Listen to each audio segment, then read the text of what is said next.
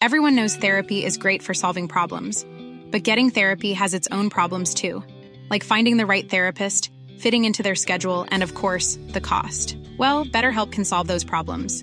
It's totally online and built around your schedule. It's surprisingly affordable too. Connect with a credentialed therapist by phone, video, or online chat, all from the comfort of your home. Visit betterhelp.com to learn more and save 10% on your first month. That's BetterHelp H E L P. Cada noche, los expertos se reúnen para debatir los temas que hacen historia en una mesa de análisis distinta. Aquí las entrevistas con los personajes y líderes de opinión, junto al análisis profundo de los temas trascendentes. Alfredo Ceja conduce un programa de Frente en Jalisco por el 100.3 de FM. Iniciamos. Hola, ¿qué tal? Muy buenas noches. Bienvenidos a una emisión más de De Frente en Jalisco, aquí en Heraldo Radio Jalisco. Hoy jueves 6 de abril quiero agradecer como todos los días en los controles técnicos a Antonio Luna y a Ramón Luna en la producción y redacción de este espacio a Ricardo Gómez y recordarles nuestro número de WhatsApp para que se comuniquen con nosotros el 3330 1779 66. El día de hoy vamos a tener aquí en cabina a Samuel Cárdenas, él es secretario de vinculación empresarial y emprendimiento del Partido Revolucionario Institucional aquí en Jalisco. Además, como cada jueves, vamos a escuchar el comentario de Mario Ramos, él es ex consejero del Instituto Electoral y de Participación Ciudadana del Estado de Jalisco Y también el comentario de Federico Díaz, presidente de Expo Guadalajara. Les recordamos que nos pueden escuchar también en nuestra página de internet heraldodemexico.com.mx, ahí buscar el apartado radio y encontrarán la emisora de Heraldo Radio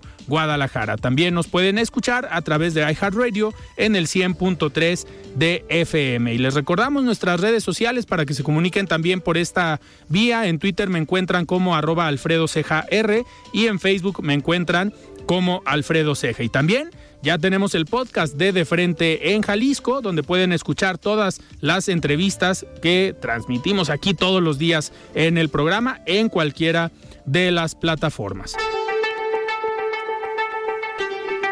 La entrevista.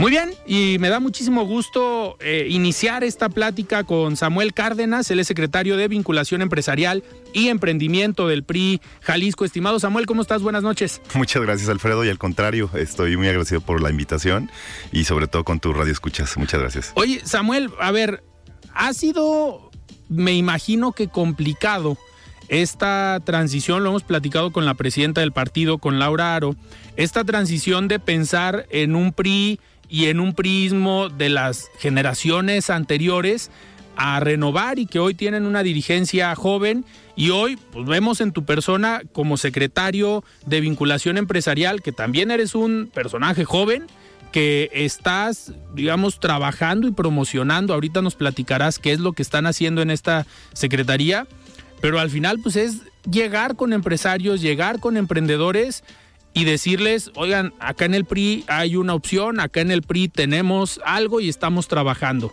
¿Cómo ha sido esta dinámica para ti que eres una generación eh, joven, igual que la presidenta del partido, eh, de llegar con los empresarios y con los emprendedores para venderles una nueva eh, identidad, una nueva marca? Porque al final las generaciones pasadas se quedaron con esa idea, pero a lo mejor los más jóvenes, los que hoy están emprendiendo, pues ni siquiera les tocó conocer al PRI de los años 80 o el PRI de los 90.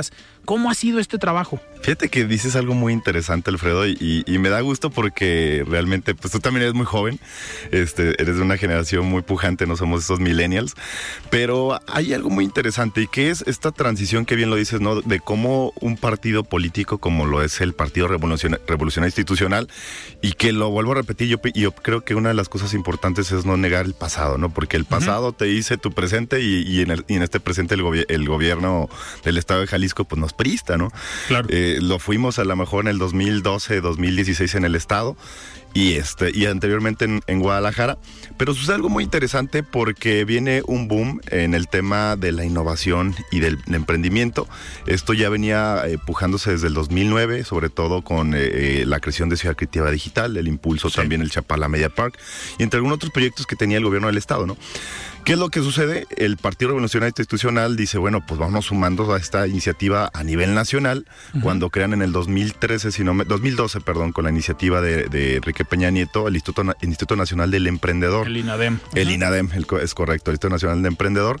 Y ahí surge este, crear la Secretaría de Vinculación Empresarial y Emprendimiento, eh, ¿para qué? Para empezar a abordar no solamente a los empresarios, sino también a aquellos emprendedores que no a lo mejor precisamente no lo catalogaremos como un empresario, pero aquellos que están iniciando su, un negocio, que necesitan capacitación, que necesitan a lo mejor ese pequeño impulso, pero que también necesitan generar comunidad, ¿no? Que esas son de las partes importantes. Y es donde se forma en el 2000, 2013, se forma la Secretaría de Vinculación Empresarial a nivel nacional. Okay. Y nosotros fuimos el Estado el primero en levantar la mano para que creamos también esta secretaría. Éramos una coordinación. Me tocó a mí presidirla también. Y espero que no me llamen un pequeño dinosaurio, ¿no? Pero me tocó presidirla en, su momento en el 2013. Y cada presidente me ha ido ratificando, ¿no? Este, me ratificó en su momento Hugo Contreras, que fue el primero que me nombró. Posteriormente Coco Velázquez, también me tocó colaborar con Coco Velázquez, que a lo mejor eh, tienes un acercamiento con él. Eh, y posterior Héctor Pizano también, que ahorita es, el director general de pensiones del Estado. Sí. Y ah, en este momento Laura Aro, que trae una iniciativa muy interesante porque como bien lo dices, ¿no? Es joven, eh, le entiende ¿no? al, tema de la innovación por, porque ha tenido mucho acercamiento tanto con su hermana Carmina como todo este ecosistema y ahora es vocal en la, en la, en la Diputación Federal que, que ya preside el tema de innovación.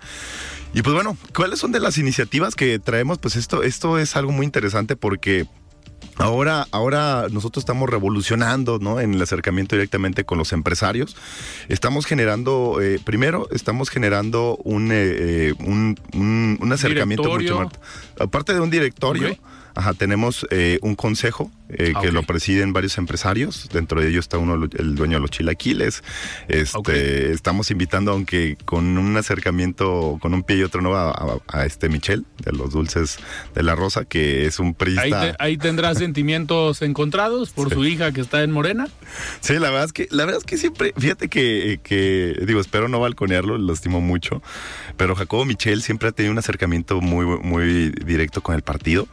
Este, ok, Jacobo es el hermano. Es el hermano. Sí, sí. Exacto. Enrique. Exactamente. Y, la verdad es que siempre ha sido muy afín a nosotros. Él me dice, mira, nosotros tenemos un priista muy escondido, ¿no? Y lo traemos y nunca nos va a dejar. Es como el fantasmita que va detrás de nosotros.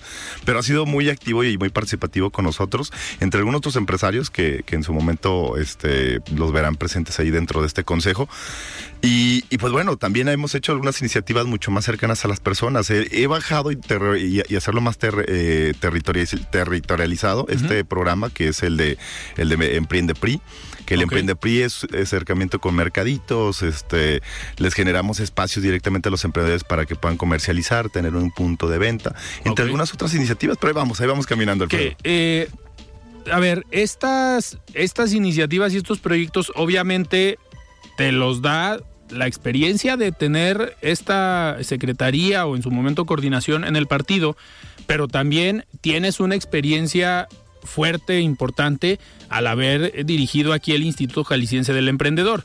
Que eso te da un conocimiento y una, una perspectiva distinta a cualquier otro personaje que pueda ser empresario, porque al final a ti en el Instituto Jalisciense del Emprendedor te tocó eh, conocer cuáles eran las problemáticas, obviamente creo yo sensibilizarte de estas problemáticas y a partir de estas figuras como el INADEM o el IJALDEM que funcionaban, eh, digo, lo, lo conozco de manera externa, por mi participación en su momento en organismos empresariales, pues que había mucha relación. Los organismos empresariales eran los primeros filtros o los evaluadores de los procesos, de los proyectos que participaban en INADEM. Entonces, ahí cuando hay algunas voces que dicen es que había corrupción en el INADEM, pues lo complicado sería pues ver cómo, porque al final a nosotros en el Consejo de Cámaras, por ejemplo, llegaban los proyectos y había una persona que sin conocer al emprendedor, sin conocer el proyecto, tenía que hacer una primera evaluación. Y al final ese era el primer filtro, no la Secretaría de Economía, no el INADEM.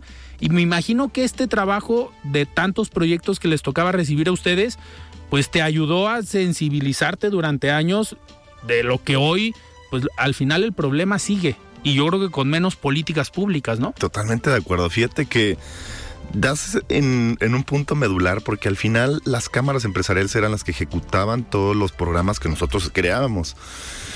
Mira, te voy a platicar nada más así en un contexto. Eh, yo inicié en el área económica desde cuando me invitaron a ser gerente legal de los Juegos Panamericanos en el 2011, poquito antes del 2011, fue en el 2009 cuando inicié a colaborar con el doctor André Garín.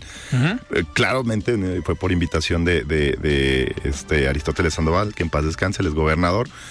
Y empezamos ahí a llevar la agenda económica, empezamos a trabajar toda la agenda económica, acercar a los empresarios. Y desde ese entonces no dejé de, tener ese acercamiento directamente con el sector empresarial. Este, pero, pero algo que sí es cierto era que había una actividad, ay, digo, todavía sigue existiendo, ¿no? De todos los sectores empresariales de Cámara de Comercio, Coparmex, este, del CCIJ, CCJ, también con los jóvenes. Y recuerdo muy, muy, eh, muy fuerte las palabras del exgobernador que me decía, Samuel, acércate con los jóvenes empresarios que ellos eh, sean los que te digan qué hacer con los incentivos, trabaja de la mano, impulsos, porque pues, ellos van a ser los presidentes. Digo, vemos uno de los casos, ¿no? Antonio Lancaster que inició de los jóvenes y ahorita pues es el, presidente de la, Cámara Alimenticia, ¿no? De la SIAC y algunos otros, ¿no? Que a lo mejor van a estar surgiendo también y van a empezar a tomar más relevancia, pero bueno, es cierto, ¿no? Es que hay que apostar a los jóvenes. ¿Qué es lo que pasa en ese entonces? Eh, teníamos muy buenas iniciativas, sí, a lo mejor red de apoyo al emprendedor, este, programas como Bien Emprendo, pero al final los ejecutores eran cámaras, pero eh, con Daniel Gómez Álvarez se impulsó mucho el acercamiento directamente a los jóvenes empresarios. Cuando yo entro en el 2015-2016 con la salida de, Daniel Gómez Álvarez de Toja Licencia del Emprendedor, que yo ya estaba dentro del ecosistema, ya estaba, era director de desarrollo de negocios en el Estado, este yo lo hago un poquito más aterrizado. Aterrizado me refiero a acercarlo, en vez de tener programas específicamente para las cámaras, hago programas específicamente para las para todas las comunidades de innovación y de emprendimiento que, que pudieran llegar directamente los chavos. que puedan llegar directamente los chavos que a lo mejor aquel que tuviera un pequeño negocio en Autlán en Casimiro en, Huejuquilla en Huejuca el Alto pudieran acceder a programas desde 10 mil 20 mil pesos hasta 150 mil o 2 millones de pesos. Que eso fue fue un éxito porque al final porque un éxito, ¿no? Y, eso sí me gustaría a lo mejor aclararlo, porque teníamos una lista de más de 1.500 personas en espera.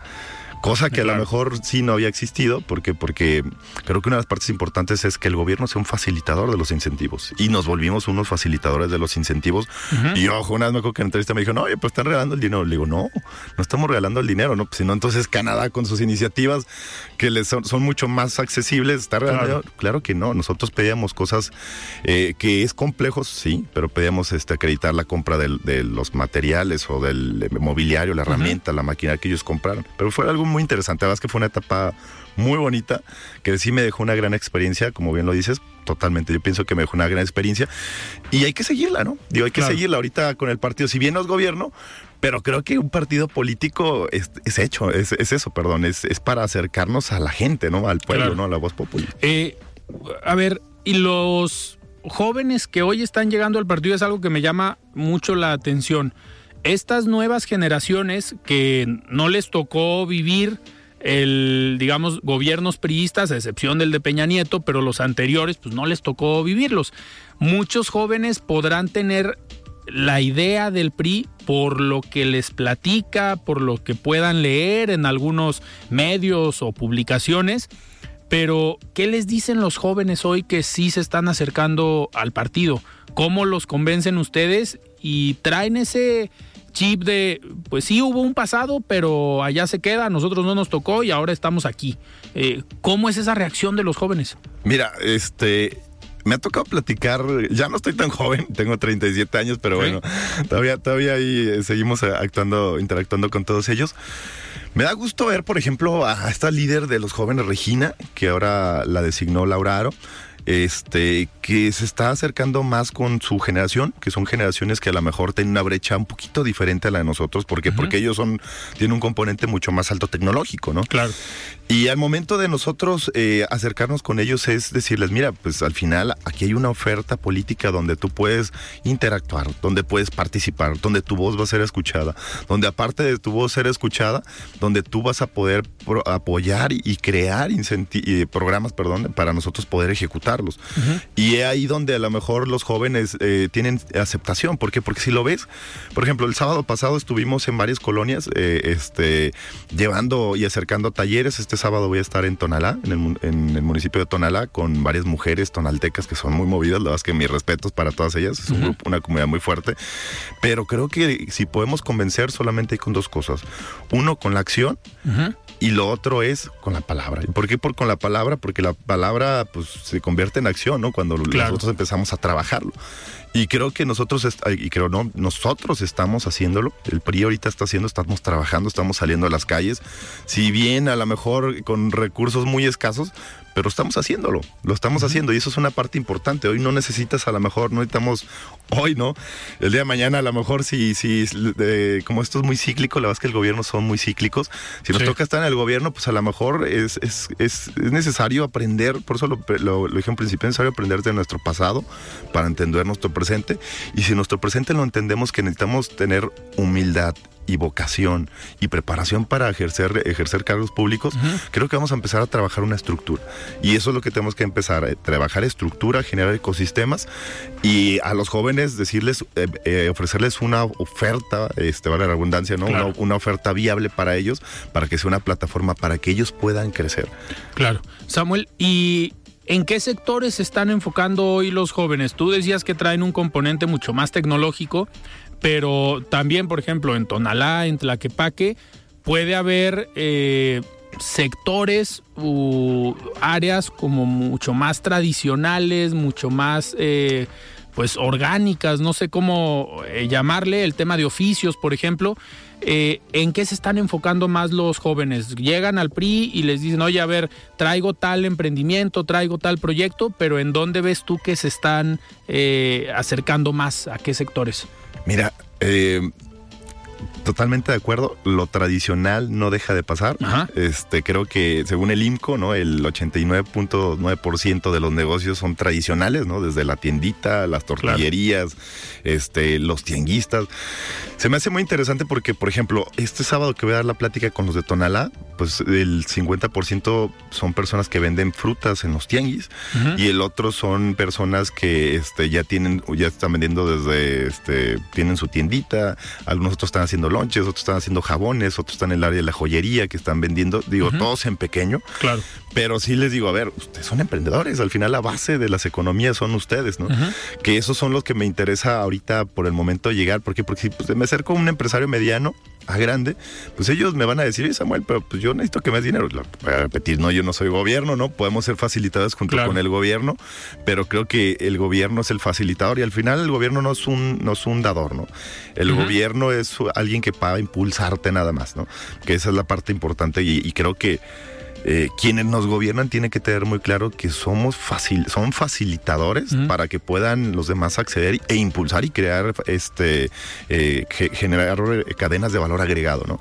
Eh, ¿Quiénes son esos? Ellos otros son los soñadores, ¿no? Que son las personas que tienen ideas, que de repente quieren eh, a lo mejor hacer algo y que se encuentran en situaciones muy críticas, porque nos ha tocado personas que están en una situación muy crítica, tanto económica, este, familiar y social, y ellos se nos acercan bastante y me dicen, oye Samuel, a mí yo quiero que tú me digas y me orientes y me digas a lo mejor cómo puedo hacerle.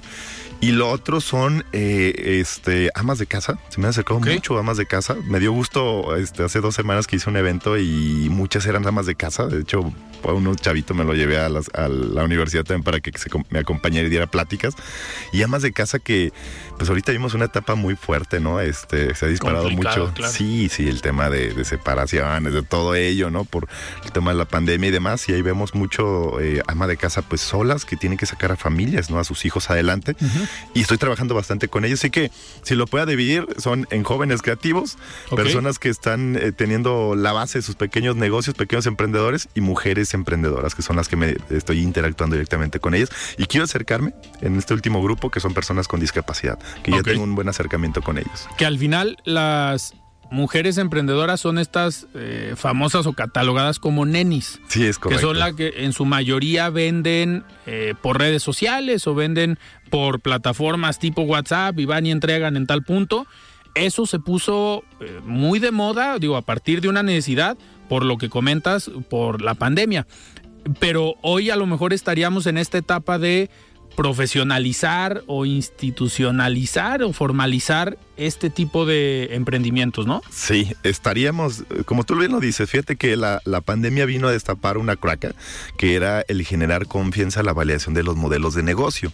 ¿Por qué lo refiero de esta manera? Porque al final, pues fue, eh, lo que están haciendo ellas es un modelo de negocio. Claro. Generan esa intermediación de venta o compra-venta, ¿no? Directamente todo por redes sociales, pero hay algo muy interesante, ¿no? Y ellas me lo piden y, que ya lo estamos haciendo. De hecho, todos los, los, eh, los comités directivos municipales los pusimos un logotipo que se llama Punto Seguro eh, para las, todas las, nenis, ¿no? Que, este, que están vendiendo sus negocios y que digan, ¿sabes qué? Vente al partido, vente al PRI estatal o vente al PRI Guadalajara y ahí entrega tu, tu mercancía, intercámbiala, pero es un punto seguro. Ahorita hay guardias, ¿no? De seguridad, hay personas que están en activo, ¿no? También ahí donde pueden ser estos puntos seguros. Pero todas estas nenis, este, pues necesitan también, aparte de ellos, me dicen, oye Samuel, por ejemplo, la semana pasada platicaba con, con una chava, digo, no voy a decir el nombre, Claro. Pero me decía, mis ventas ya están tan altas que ahora me piden factura, ¿no? ¿Por qué? Porque ya estoy vendiendo a cadenas mucho más grandes, etcétera, y me piden factura. ¿Cómo le hago, no? Y a mí necesito, tener eso. Ya entra la formalización. Entra la formalización, ¿no? Y ahora dicen, oye, pues yo necesito ahora, pues mis temas contables. Me decía también otra persona bien curioso, ¿no? Es la que vende comida ahí en el, en el PRI estatal. Me decía, oye, licenciado, fíjate que Laura Aro me dio la oportunidad de, hacer los desayunos para todos los, este, la reunión, etcétera. Pero pues me dice que si facturo y no sé ni siquiera qué es facturar, ¿no? Claro. Y le dije, a ver, vente. Y, es los talleres, por ejemplo, el, taller que vamos a ver el día sábado son cosas muy básicas. Las personas necesitan cosas muy básicas. Y ahorita con los nuevos regímenes fiscales, pues necesitan entenderlo. Pero bueno, esta es la parte importante. Creo que hay que trabajar con la base. Y el PRI lo está haciendo, el PRI lo está haciendo. Estamos trabajando con la base que son nuestros emprendedores. Perfecto. Muy bien. Samuel, antes de irnos a un corte, vamos a lo que sigue. La voz de los expertos.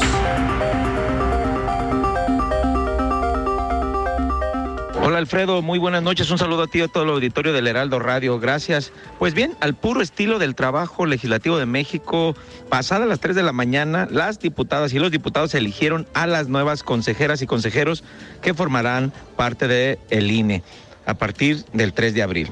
Pero esta vez la tardanza no fue porque se entretuvieran en alcanzar un acuerdo, un consenso sobre las quintetas que estaban en la discusión. En esta ocasión tuvieron que hacer uso del recurso de la insaculación para ponerle nombre y apellido a la presidencia del instituto y a las demás vacantes. Mucho se ha oído hablar de las tómbolas y este como último recurso para la elección de funcionarios. Pero, ¿de qué se trata? Pues de que se use una tómbola, la que sea la encargada de decidir quienes ocuparán cargos de gran envergadura, como es este caso en el Instituto Nacional Electoral. Con esto, las legisladoras y legisladores se lavan las manos y trasladan su facultad y su decisión a una tómbola. Desde antes, desde hace algunos días, se vislumbraba ya la posibilidad de la falta de acuerdos entre las fuerzas políticas en la Cámara de Diputados y que lo realizarían a través de un sorteo. Otra vez, la capacidad de acuerdos y consensos brilló por su ausencia y prevaleció la tómbola, ¿no? Es decir, ahora eh, la presidencia del INE y los consejeros fueron electos al azar. Bueno, es irónico que la conformación del órgano encargado de encauzar la democracia en el país pues se vea hoy rebasada y superada por la falta del diálogo, del acuerdo y del consenso. Se privilegió hoy de nuevo el azar. Bueno, eh, hay que decir que los perfiles que seleccionaron cuentan, algunos más, algunos menos, con experiencia. Se ha señalado de la cercanía o de la familiaridad de algunos de ellos con funcionarios del gobierno federal o afines a Morena. Pues esperemos que los electos por la tómbola pues sean personas que este, se identifiquen con las facultades, con las funciones y con la alta responsabilidad que tienen para este, desarrollar todo el trabajo tan importante que tiene que realizar el INE. Tenemos una elección de 2024, la más grande de la historia del país, que sin duda estará en el eh, foco de la atención no solo nacional, sino internacional. En las últimas semanas y meses hemos visto un bombardeo por un lado y una defensa por otro de esta autoridad electoral que tantos años y décadas nos ha costado construir para tener los procesos electorales y las elecciones como las tenemos ahora, independientes, libres, con certeza, eh, en fin. Vamos a ver, Alfredo Auditorio, qué pasa. hay que darles el voto de confianza a los recién electos y ojalá que prevalezca la independencia del instituto y que no caigan en la tentación de atender este, las llamadas o este temor, este riesgo que se dice que por tener afinidad, simpatía o familiaridad, este, cargue los dados hacia un lado en la contienda electoral. Es mi comentario. Buenas noches, Alfredo. Siga con Alfredo Ceja y su análisis de frente en Jalisco Life is full of awesome what ifs, and some not so much, like unexpected medical costs. That's why United Healthcare provides Health Protector Guard fixed indemnity insurance plans to supplement your primary plan and help manage out of pocket costs. Learn more at uh1.com. Everyone knows therapy is great for solving problems, but getting therapy has its own problems too, like finding the right therapist, fitting into their schedule, and of course, the cost. Well, BetterHelp can solve those problems. It's totally online and built around your schedule. It's surprisingly affordable, too. Connect with a credentialed therapist by phone, video, or online chat, all from the comfort of your home. Visit betterhelp.com to learn more and save 10% on your first month. That's BetterHelp H E L P. Por el Heraldo Radio 100.3. La voz de los expertos.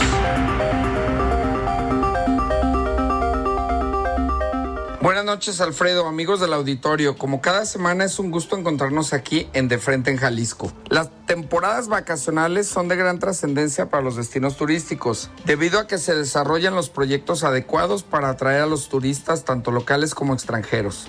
En Jalisco contamos con actividades que impulsan al turismo local de forma muy particular. Este mes tendremos el Festival Internacional de Títeres, que dará presentaciones de libre acceso en distintos recintos culturales en la ciudad durante la Semana de la Niñez que abarca del 24 al 30 de abril. Algunos de los espacios en los que se llevarán a cabo estas actividades son el Centro para la Cultura y las Artes de la Ribera de Chapala, el Conjunto Santander de Artes Escénicas y el Exconvento del Carmen. Entre las representaciones que se realizarán destaca Gran Caperucita Roja, un show para todas las edades, recreado en un espectáculo interactivo a pie presentado por una titiritera sobre zancos. También podrán disfrutar de los cacúos, que consisten en títeres enormes habitados desde zancos. Son dos criaturas a gran escala que representan especies surrealistas, a través de las cuales se expone que lo irreal se torna tangible. Además, es una forma de reflexionar sobre la tragedia de la extinción de especies. Las presentaciones en sala tienen la, peculiaridad de involucrar títeres, música en vivo, pintura y distintas formas de arte. En este evento también se ofertan desde charlas y talleres hasta exposiciones y presentaciones de libros, a través de los que se honra el trabajo de los titiriteros. Amigos del auditorio, como siempre es un gusto compartir con ustedes todo lo referente a la industria de los eventos en nuestra ciudad. Yo soy su amigo Federico Díaz, presidente de Expo Guadalajara, y los invito a mantenerse al tanto de los eventos en Guadalajara en nuestras redes sociales encuéntrenos en Facebook y Twitter como Expo Guadalajara y en Instagram como Expo Guadalajara Oficial. Muy buenas noches. Únete a la conversación. WhatsApp de Frente en Jalisco 3330 1779 66. Muy bien, estamos de regreso aquí platicando con Samuel Cárdenas. Él es secretario de vinculación empresarial y emprendimiento del PRI Jalisco. Samuel, ahorita eh, platicábamos este trabajo que estás teniendo con mujeres, el tema de formalización, eh, que al final lo comentaste en el bloque pasado, mucho es trabajo del que tendría que estar haciendo el gobierno. Y ya no hablar de los apoyos, de lo que decíamos también hace unos minutos, como lo que hacía el INADEM o lo que hacía el IJALDEM, estas iniciativas que se quitaron. Eh, eh, tengo entendido que el gobierno del estado sí lo pasó, digamos, a la Secretaría de Desarrollo Económico y tienen un área específica para eso, una dirección, pero a nivel federal se eliminó totalmente. Eh, a ti que te tocó estar en contacto con estas personas que a lo mejor llegaban por un apoyo, llegaban para formalizar su negocio, para crecer su negocio, ¿crees que los resultados, si no se hubiera eliminado el INADEM, durante la pandemia, que cerraron más de un millón de empresas en el primer año de pandemia, los resultados hubieran sido diferentes, ¿no? Totalmente diferentes, totalmente. Mira, simplemente te voy a decir datos duros. 2014, el gobierno del estado de Jalisco bajó más de 300 millones de pesos para apoyo a emprendedores. 2016 bajamos 300, otros 350 millones de pesos para apoyo eh, a, los emprendedores. ¿Qué se hizo de ahí, no? Nada más para, para entenderlo un poquito. Se terminó el Ciudad Creativa Digital, se construye también el sector automotriz o el, eh, especializado en el sector automotriz, ¿no? En Lagos de Moreno. Se termina también el sector agrícola, especializado también para análisis este, sobre el tema agrícola en Ciudad Guzmán, o Zapotlán el Grande. Y aparte de eso, pues se apoyaron a muchos, muchos empleados, más de 6.500 emprendedores este, con herramienta maquinaria mobiliaria. Nada más para decir un dato duro, ¿no? ¿Qué es lo que sucede? Yo pienso que uno de los grandes errores del gobierno federal, tanto como del gobierno del Estado, fue en el gobierno, en el gobierno federal desaparecer el INADEM, Nacional Emprendedor, y aquí en el Estado desaparece el Jalisciense del Emprendedor, el Hito Jalisciense de la Juventud, porque lo crean en direcciones. No es lo mismo operar una dirección que un organismo público descentralizado que tiene un eh, organismo o tiene una un eje rector que al final lo persiguen las cámaras. Tú lo mencionaste muy bien al principio en el bloque anterior. Decías, las cámaras empresariales toman decisión. Pues la única forma que ellos puedan tomar decisión era pertenecer a un consejo. Claro. Y ese consejo que era regulado, pues ellos nos decían, ¿sabes qué, Samuel? Vamos haciendo este programa. O ¿sabes qué, Samuel? Detectamos que también existe esto. Pues vamos creándolo. ¿Cuánto le destinamos? ¿Un millón, dos millones, tres millones? Claro, ¿no? Siempre y cuando pues, todo eso fuera bajo aprobación. Claro. Y, dio facilidad para que, para que Jalisco se posicionara, nos llamaran el nuevo Silicon Valley, este, Jalisco. América Latina. Sí, en América Latina, en el 2016 fuéramos de los mejores ranqueados a nivel, a nivel eh, nacional, ¿no? Eh, por aportar al, al, este, al Producto, Interno, Bruto, ¿no? Que aportábamos una cantidad muy fuerte, que era el 6.1%. Entonces, ¿qué es lo que hizo? Pues empezó a crecer Jalisco. Jalisco, todo lo que vemos también tanto en la academia, digo, me da mucho gusto ahorita ser docente este, de desarrollo de emprendedores en la Universidad de Guadalajara, en la Autónoma también, pero también se trabajó en la academia para este, crear las carreras de innovación y de emprendimiento. ¿Qué fue? Pues se heredó todo eso, ¿no? Que fue, yo le decía, me decían, oye, pero ¿qué hicieron mucho? No, no, pusimos la semilla que era lo importante, ¿no? Para ser el Silicon Valley, pues no, pues estaría muy canijo compararnos en Estados Unidos, ¿no? Pero pusimos la semilla y ahorita hay iniciativas muy interesantes, sí, yo eso lo aplaudo del gobierno y se lo he reconocido en su momento cuando lo he visto a Enrique Alfaro, ¿no? De, de, que haya un Creativa Lab, que, exista a lo mejor, pues que no hayan desaparecido y que hayan creado una dirección que la preside ahorita esta Marta Luz Barriga, que ya tiene mucho tiempo y también tiene mucha experiencia en el gobierno, este, una dirección de, de emprendimiento. Pero bueno, falta mucho por hacer, sí, falta mucho por dar eh, oportunidades y libertades también a los emprendedores. También un emprendedor que no tiene esa soltura, que no tiene ese acercamiento, porque ahorita lamentablemente vemos a eh, gobernantes, gobernantes de, aparador, y lo digo de una manera crítica constructiva y de aparador porque porque pues todos ahorita los ves brillando, ¿no? Y las redes sociales y hablan muy bonito y demás. Ya pensando en el 24. Pensando en el 24, ¿no? Ya están trabajando dentro del 24, pero en la acción que es lo que decíamos, un político primero se hace de acción y después de palabra, ¿no? En la acción falta, falta mucho, falta mucho. Y, se lo, he platicado con Gaby Cárdenas, que la estimo mucho y que preside la Comisión de, Economía, de Innovación también dentro del Congreso del Estado, pero le digo, a ver, aterricen los programas, ¿no? Aterrices, quítale este menos, más, menos candados, ¿no? O quítale más candados, mejor dicho, quítale más candados y hazlos más accesible para que, para que los ecosistemas empiecen de nuevo a crecer. Hemos visto desaparecieron, Hacker Garage desapareció, ¿no? Que era una de las comunidades más fuertes de innovación y emprendimiento. Este, he platicado con Jorge Heredia, ¿no? Este, y de Exmex, y también me dice, no, Samuel, es que cómo lo hacemos, y ahorita viven ellos de lo que les puedes aportar las universidades. Pero ¿dónde están los programas para ellos? Ellos hacen emprendimiento social. Y si quitamos de lado, que si creemos que, que el emprendimiento son los que tienen, pues estamos equivocados. Los emprendedores son aquellos que son nuestra base, que lo platicábamos, y son aquellos que están haciendo y cambiando el mundo, ¿no? Sí, que tienen la idea y necesitan las condiciones, tanto puede ser por gobierno, por empresarios o por la misma sociedad civil, que pueda generar estas condiciones y este trabajo conjunto, las universidades, los organismos empresariales, eh, para impulsar este tipo de proyectos y de, y de comunidades. Eh, Samuel, en el caso de Jalisco. Jalisco, como bien dice, se construyó esta marca del Silicon Valley de América Latina, Jalisco, capital de la innovación. Se crearon proyectos como eh, Ciudad Creativa Digital, que como bien comentas también hay que decir que los buenos gobiernos pues mantienen los proyectos a pesar del cambio de administración y del cambio de partidos. Hoy, si pudieras... Eh, hablar de manera general sobre Ciudad Creativa, a ti que te tocó, digamos, estar metido en el inicio, eh, Ciudad Creativa se ha consolidado como lo que se pensó en un inicio o se cambió un poco el giro, la funcionalidad y los resultados que hoy está que hoy está dando. Mira, se cambió, sí se cambió porque me tocó conocerlo desde prácticamente cuando estaban las negociaciones Alfonso Petersen para, que la verdad que Alfonso Petersen lo estimo mucho y somos compañeros, ¿no? También UAG, este y, la verdad que, que, cuando se creó este Ciudad Creativa Digital fue con dos, dos, fines, tres fines específicos.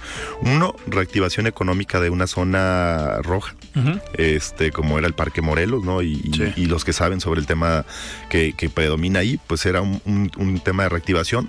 Dos, crear el mejor ecosistema de innovación y emprendimiento dentro desde la zona 30, este, desde lo que es el Instituto Jalisciense de la Transformación, IJALTI, hasta hacer el corredor emprendedor, hasta donde estaba Ciudad Creativa Digital, y la otra que todos los negocios o mayoría de los negocios que iban a estar alrededor fueran de un alto componente tecnológico.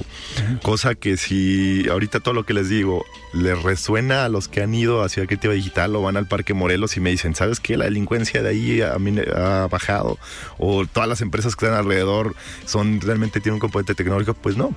Sí falta a lo mejor mucho que hacer, sí, están haciendo cosas muy interesantes, sí, también lo reconozco. La verdad es que las instalaciones están de primer nivel, quedan muy, muy bien. Falta acercar, ¿qué faltaría a lo mejor en una crítica constructiva?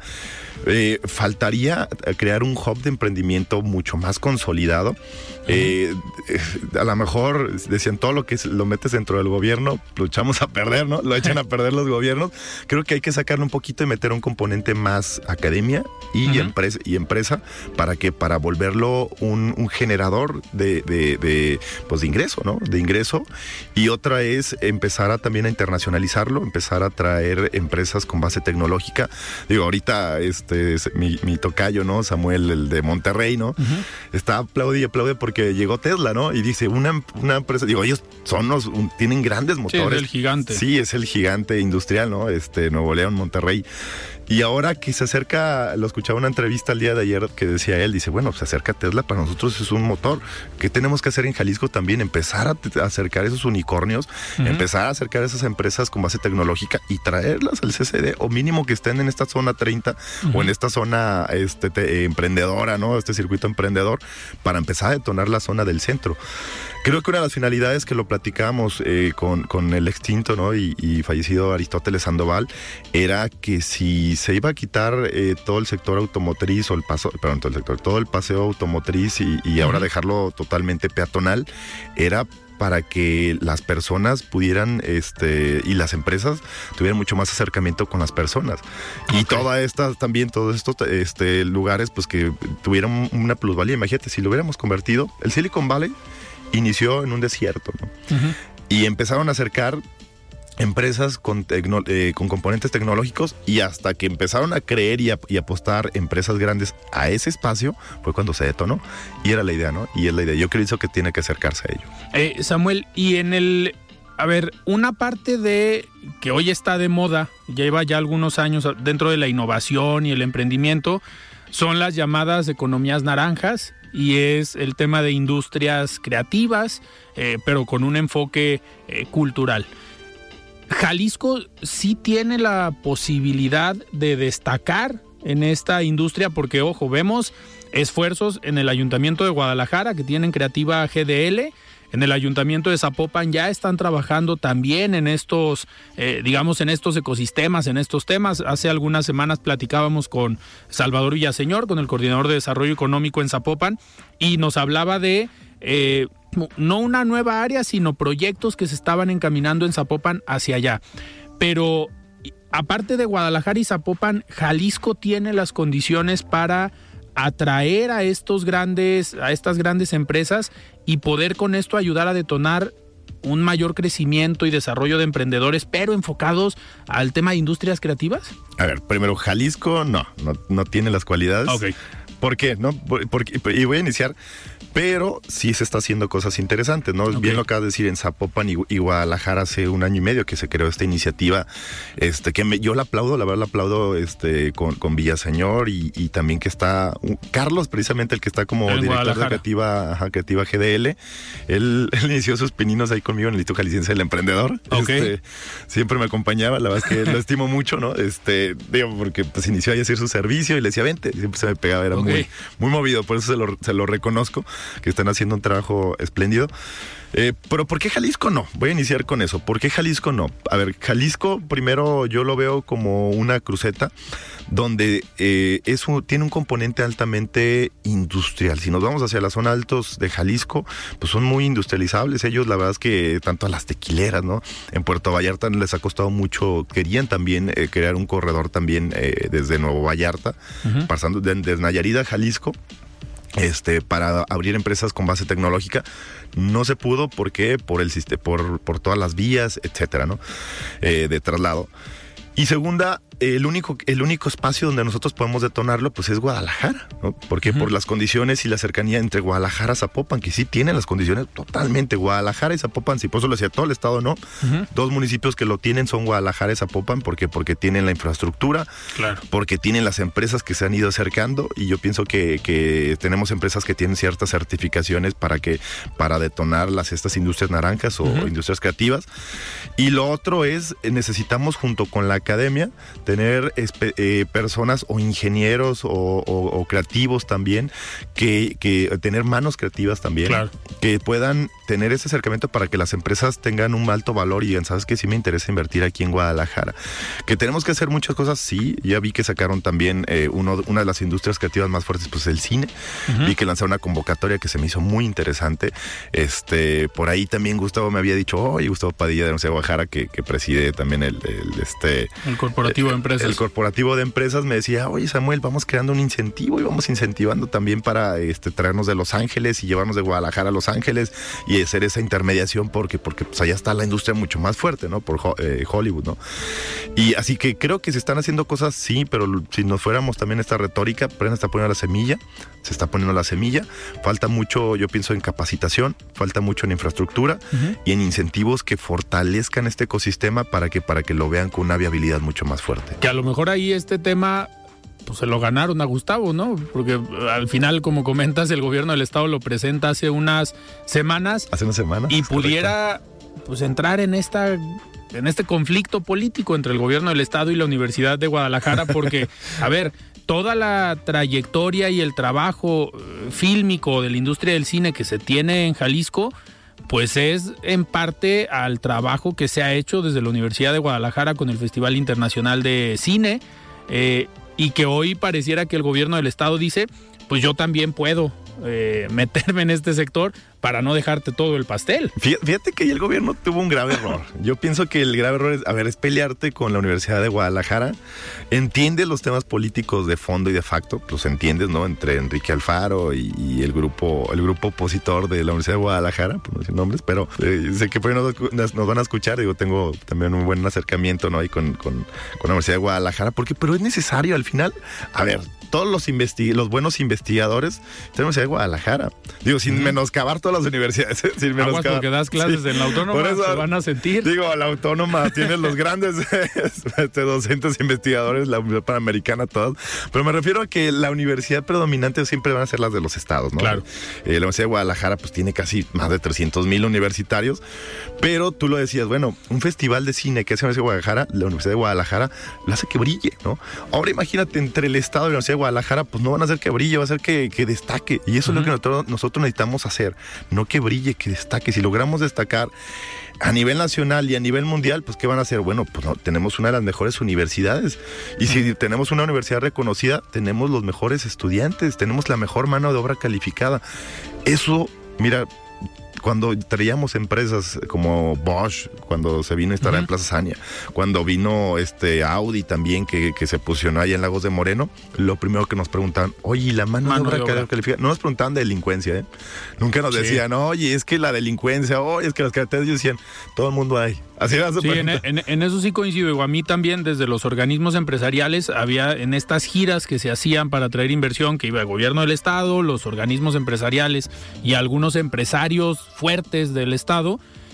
En algunos años, 2014, 2015, íbamos con esa preocupación a la gira por el tema de seguridad, que había en algún caso narcobloqueos y había este tipo de actividades que llevaban una parte de la presentación pues para tratar de cuidar un poco el tema de seguridad y sorprendía que los empresarios en Estados Unidos decían, no, seguridad no, nos interesa el tema de mano de obra. Jalisco nos llama la atención por la mano de obra calificada que tienen, porque al final puede ser mano de obra barata, igual no tan barata como en China, pero se iban más por la mano de obra calificada que sí había en Jalisco, que hasta el día de hoy sigue siendo un referente. Sigue siendo un referente, totalmente un referente. De hecho, eh, de, hecho, por ejemplo, en el Q Lagos se tuvo que meter la, el, material, bueno, idiomas en alemán y en chino mandarín, y en un año tuvieron especialistas este, en alemán y chino mandarín en el sector automotriz, tecnólogos especialistas, ¿no? Este, de alumnos.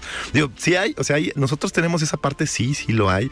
Eh, Hollywood, por ejemplo, Hollywood, uno de los componentes más grandes que lo está haciendo con eh, casas certificadoras por Sony. Eh, ¿Qué quiere decir? Lo que hacemos es edición, toda la edición de las películas, de videos que ustedes ven, una película que la ven en, no sé, en, el aeropuerto, cuando suben un avión o un camión, pues todo se hace aquí en Jalisco. ¿Qué quiere decir? Por eso te lo decía, a ver, tenemos las bases, las tenemos. Lo que nos hace falta, como decía, ¿no? Nos falta impulso, ¿no? Y nos falta creernos, la que esa es la parte importante.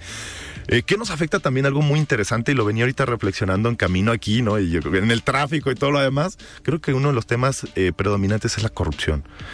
Si lográramos nosotros bajar índices de corrupción, según el Banco Interamericano de Desarrollo, dice, un país que no, no, que no se permite su propio crecimiento es por la, primero por corrupción y el segundo de ellos es porque no crea un, ecosistema viable para su propia gente, ¿no? ¿Qué quiere decir? Brindar las oportunidades a las personas, ¿no? Y al final, eso es, esos dos han sido los problemas mm, pues, históricos, yo creo que le podemos llamar de, del país.